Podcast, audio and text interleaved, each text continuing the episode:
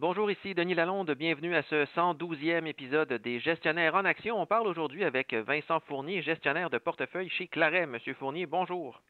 Bonjour. Monsieur Fournier, avant de parler de Meta Platforms, j'aimerais que l'on parle de l'ensemble du recul des titres technologiques à la bourse de New York, au Nasdaq plus particulièrement. Est-ce qu'on peut comparer ça à l'éclatement de la bulle techno de 2000-2001? Pas nécessairement.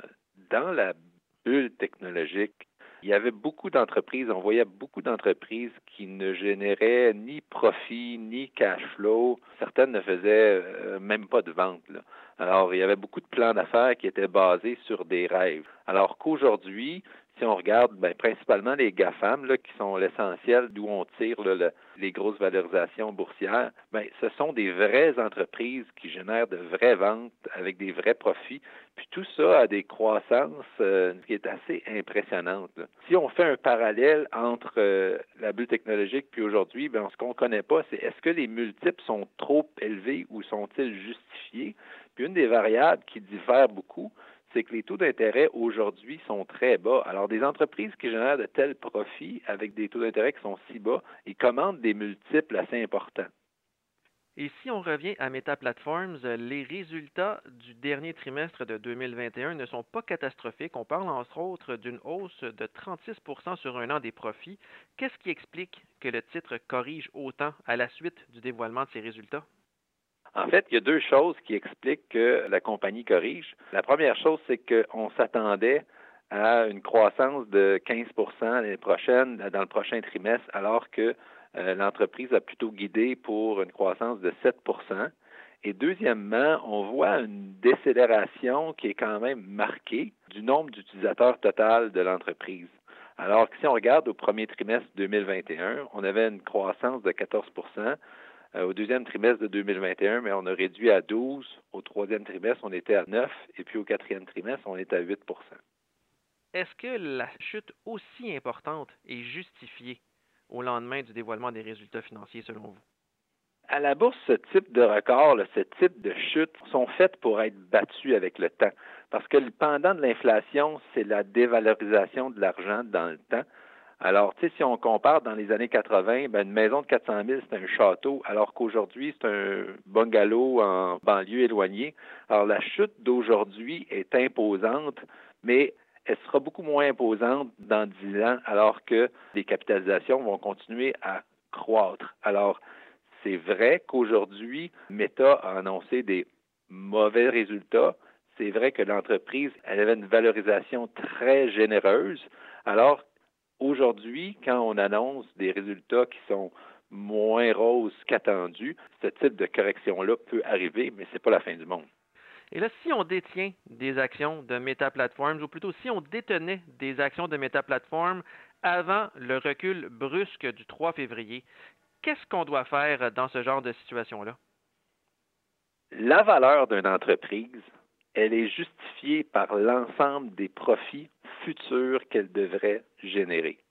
Ce qu'on comprend à la lecture des états financiers de Meta Platform, c'est qu'il y a une décélération dans le nombre d'utilisateurs total. Alors, on est passé de 14% au premier trimestre 2021 à 12% au deuxième trimestre, à 9% au troisième trimestre et à 8% récemment. Alors, ce qu'on comprend, c'est que la compagnie atteint une certaine maturité du nombre d'utilisateurs, mais la maturité du nombre d'utilisateurs ne veut pas nécessairement dire la maturité des revenus et des profits. Si on regarde l'entreprise de Meta, on comprend qu'il y a plusieurs plateformes qui n'ont pas été monétisées encore. La plateforme Facebook a été bien euh, monétisée. Ceux qui vont euh, surfer sur ce média social-là vont voir le nombre de publicités qui génèrent des profits. Alors, il y a beaucoup d'autres profits à rentrer sur Facebook.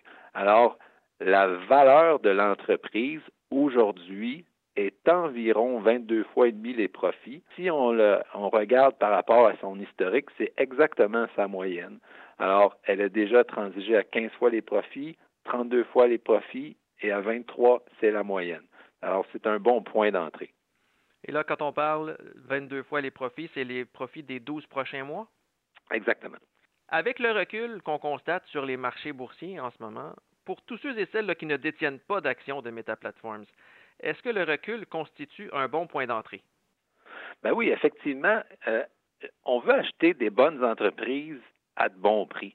Alors présentement, euh, Meta Platforms fait les frais d'une excellente année 2021, alors que tout le monde était sur les réseaux sociaux, puis tout le monde surfait leur Facebook et Instagram. Et aujourd'hui, avec la réouverture de l'économie, on a moins de temps pour passer sur les réseaux. Donc, c'est sûr qu'il va y avoir une décroissance, puis cette décroissance-là justifie un moins bon prix qui fait un bon point d'entrée, effectivement.